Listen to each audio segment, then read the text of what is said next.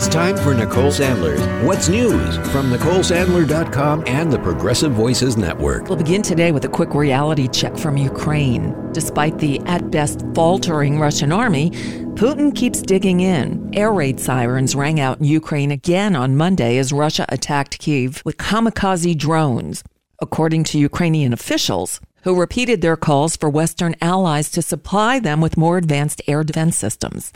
The Ukrainian military and U.S. intelligence say Russia is using Iranian made drones but Iran denies supplying them. These attacks come after Moscow fired hundreds of missiles at civilian targets in deadly strikes across Ukraine last week. Here at home, we're in the final stretch toward the 2022 midterm election showdowns. Debates are now happening. Tonight, Monday, three big ones are on the schedule. At 7 p.m. Eastern, Georgia Governor Brian Kemp and Stacey Abrams debate. Also at 7 Eastern, in Ohio, Senate hopefuls Tim Ryan and J.D. Vance meet for their second debate. And in Utah, Senator Mike Lee and Independent Evan McMullin will meet on the debate stage at 8 p.m. Eastern. These follow a weekend filled with debates and, in some cases, non debates.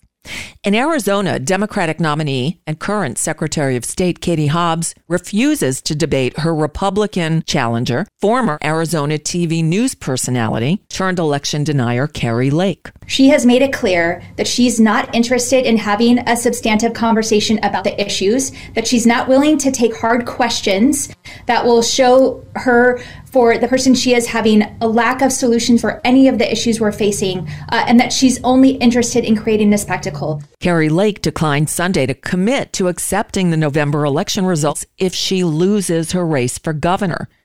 CNN's Dana Bash asked Lake three times on State of the Union whether she'd accept the results. And after dodging the question, she finally responded, quote, I'm going to win the election and I will accept that result. Wow.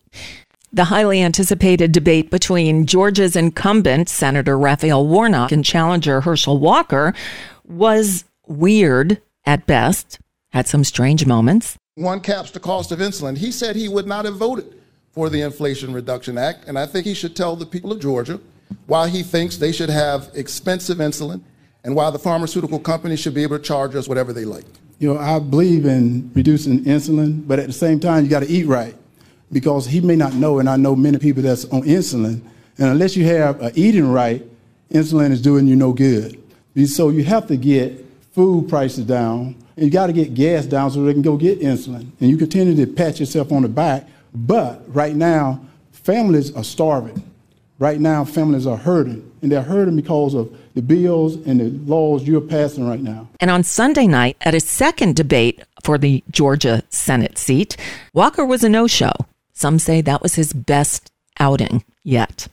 Looking ahead to 2024, in newly released documentary footage, Republican political operative Roger Stone is seen threatening to support Donald Trump's second impeachment and saying that the former president would lose if he tried to run again in 2024.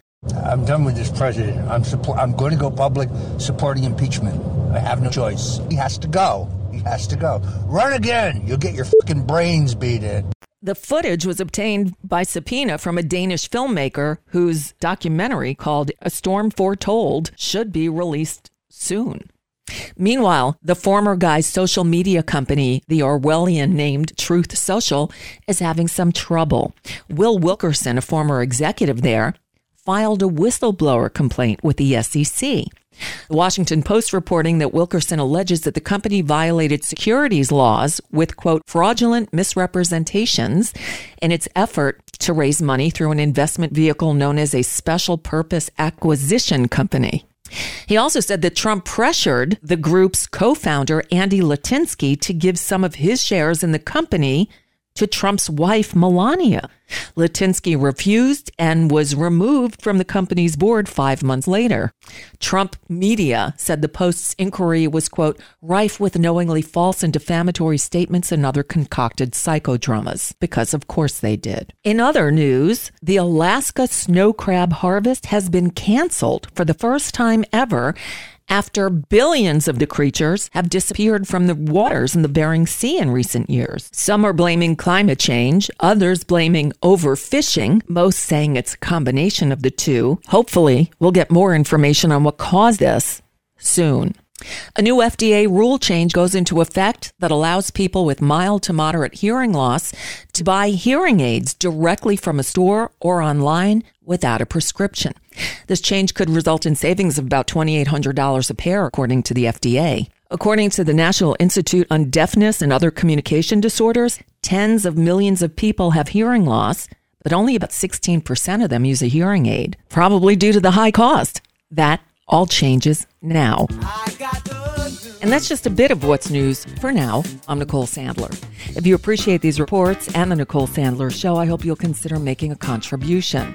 My work is 100% listener supported, and I can't do it without your help. Find out more at NicoleSandler.com, and please click on that donate button.